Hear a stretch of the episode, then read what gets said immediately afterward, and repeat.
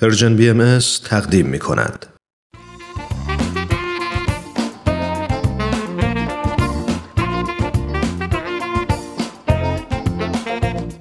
همراه خوبم سلام خیلی ممنون که تا به حال با برنامه های ما همراه بودید همونطور که می‌دونید تو این مجموعه براتون داستانهای زیبایی برگرفته از کتاب سوپ جوجه برای روح به ترجمه علی اکبر راستگار محمودزاده انتخاب کردیم. با ما همراه باشید.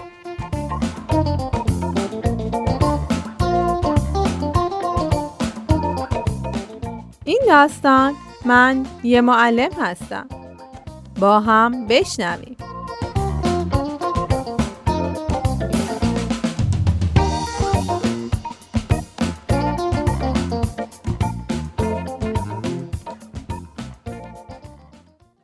تام اوایل دهه 1960 تو شهر نیویورک معلم دانش آموزای کلاس هشتم و نهمی بود که درس روخونی اونا در حد بچه های کلاس دوم و سوم بود. نداشتن تجربه در مورد تدریس به بچههایی که اساساً از درس و مدرسه دل سرد بودن یه مقدار وضعیت رو برای تام مشکل کرده بود. بهترین حالت حضور اونا تو مدرسه هر چند روز یه بار بود. به نظر تام اونا اصلا برای درس خوندن به مدرسه نمی اومدن بلکه فقط به خاطر دیدن دوستاشون به مدرسه می اومدن. طرز رفتار بچه ها خیلی افتضاح بود. از نوع رفتارای خشونتبارشون، عیب گرفتنای بیخودی و ریشخنده بیجا، احساس شکست خوردن و مسخره شدن و سرکوفت خوردن به تام دست می‌داد. اون با تقسیم کردن بچه ها به گروه های کوچیک و رو در رو کردن دو نفری سعی کرد که به اونا درس بده. البته باید بگم که نتیجه کار به جز یکی دو مورد اصلا دلگرم کننده نبود. البته چند نفری از بچه ها هر چند وقت یه بار واکنش های رفتاری خیلی مثبتی از خودشون نشون می‌دادن. اما پیشبینی این که چه موقعی این واکنش های مثبت و کمرنگ ناپدید میشه و کچخلقی و از کنترل خارج شدن های توجیه ناپذیرشون جایگزین اون میشه غیر ممکن بود. یکی دیگه از مشکلات تام این بود که تو اون زمان تقریبا هیچ کتاب روخونی مفیدی که با سن و سال بچه های دبیرستانی سازگار باشه ولی در سطح ادبی پایین نوشته شده باشه وجود نداشت. بچه ها طالب خوندن مطالبی درباره روابط، قرار ملاقات، ورزش و یا اتومبیل بودن. نه مطالبی مثل یه توپ دارم قلقلیه می‌زنم زمین هوا میره. بچه ها کتابایی که در اختیار تام بود خیلی کودکانه و سطح پایین می‌دونستن. متاسفانه کتابایی هم که موضوعات جالب تری داشتن از نظر سطح خوندن خیلی بالا بودن و روخونی اونا باعث ناامیدی بچه ها می‌شد. چند نفری از بچه ها مدام از کتابای روخانی شکایت می‌کردند. یه روز جوز پسر لاغر و قد بلندی که با لحجه قلیزی صحبت می‌کرد وقتی که در رابطه با کتاب روخونی صحبت شد حرف آخر رو زد و گفت ببخشید آقا این کتابا خیلی خسته کنندن. نامفهوم و بیمعنی هم که هستن. آخه چرا ما باید این آشغالا رو بخونیم؟ با شنیدن این حرف تام چند لحظه ای ساکت نشست و فکر کرد. بعد از چند لحظه فکری به ذهنش خطور کرد. از کلاس خارج شد و به اتاق مدیر مدرسه رفت. سلام. آقای مدیر ببخشید می‌تونم چند لحظه وقتتون رو بگیرم؟ سلام. بله البته. بفرمایید خواهش می‌کنم. چه کمکی از دستم برمیاد؟ راستش من خیلی رو بچه ها برای بهتر شدن روخونیشون کار کردم. ولی متاسفانه نتیجه نگرفتم. ولی امروز یه فکری به ذهنم خطور کرد. ما می‌تونیم از بچه ها بخوایم تا برای بهتر تام فکرش رو با مدیر در میون گذاشت و بعد از اتمام حرفای تام مدیر جواب داد. خب این خیلی فکر خوبیه تام. البته اگه جواب بده. من می‌تونم کمکت کنم. برای تأمین بودجه از آموزش و پرورش باشون مکاتبه می‌کنم و امیدوارم که اونا هم موافقت کنن. ازتون خیلی ممنونم آقای مدیر. بهتون قول میدم. قول میدم تمام سعی خودم بکنم. بله دوستان. مدیر مدرسه نامه ای با آموزش و پرورش فرستاد. بالاخره بعد از مدتی اونا هم با پیشنهادشون موافقت کردن و بودجه برای این پروژه در نظر گرفته شد. مبلغ خیلی زیادی دریافت نکردن ولی برای برنامه مقدماتیشون برای شش ماه آخر سال تحصیلی کافی بود. برنامه خیلی ساده بود و خیلی هم موثر واقع شد.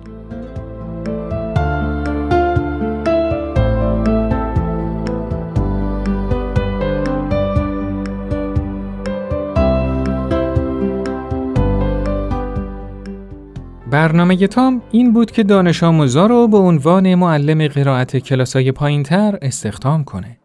یه روز تو کلاس به بچه ها گفت ببینید بچه ها دانش آموزای کلاس های اول دوم و سوم دبستان بغل دستیمون تو درس روخونی به کمک نیاز دارن راستش من یه مقدار پول در اختیارم هست که حاضرم به کسایی پرداخت کنم که به این دانش آموزا کمک کنن ببخشید آقا این کار باید تو ساعت مدرسه انجام بشه یا بعد مدرسه؟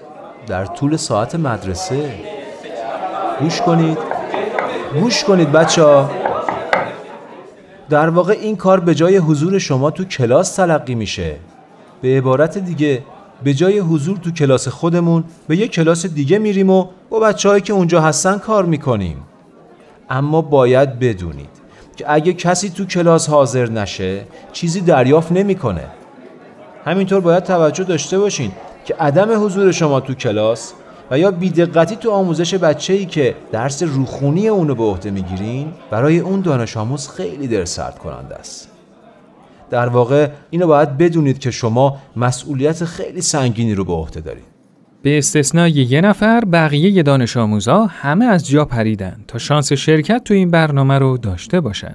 اون یه نفری هم که تو این کار داوطلب نشده بود بعد از یه هفته با شنیدن حرفای همکلاسی های خودش در مورد اینکه کار با بچه های دبستانی چقدر لذت بخشه نظرش تغییر کرد و وارد گروه شد.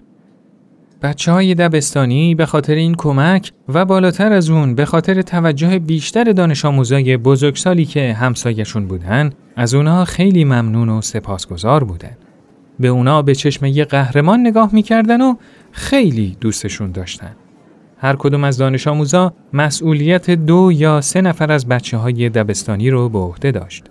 اونا با بچه ها کار می‌کردن. باهاشون مشغول روخانی مطالب می‌شدن و از اونا می‌خواستن که درساشون رو با صدای بلند بخونن. هدف تام از این کار موجه جلوه دادن روخونی مطالب خیلی ساده توسط دانش آموزای کلاس هشتم و نهم بود. فکر می‌کرد اگه بتونه اونا رو وادار به خوندن مستمر و منظم اون مطالب کنه بیشک روخونی اونا اصلاح میشه. همونطور که عملا دیده شد حق با تام بود. امتحانات پایان سال گویای این بود که روخونی همه بچه ها به اندازه یک، دو و حتی سه کلاس پیشرفت کرده. اما دیدنی ترین تغییراتی که تو دانش آموزا به چشم می‌خورد رفتار و کردار اونا بود. تام اصلا انتظار نداشت که اونا به مرور زمان لباسای مرتبتری تنشون کنن و با دقت و احتیاط بی سابقه اونا رو تمیز نگه دارن. همینطور اصلا انتظار نداشت که تعداد دفعاتی که با همدیگه دعواشون میشه کمتر بشه یا اینکه حضور و غیابشون به طور چشمگیری منظم بشه.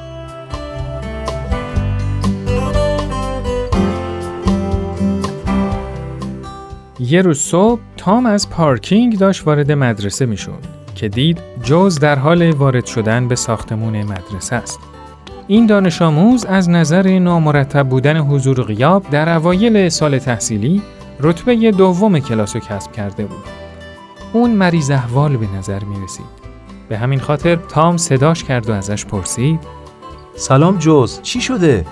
از چهرت معلومه که تب داری؟ سلام. بله مثل اینکه مریض شدم.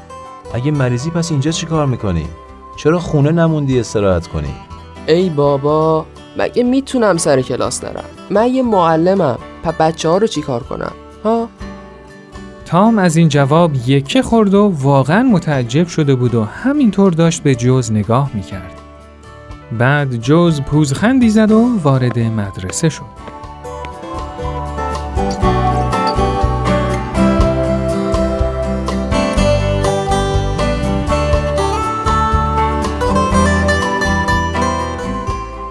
خب دوستای عزیز این قسمت از برنامهمون به پایان رسید. برنامه ای که شنیدید کاری بود از Persian BMS.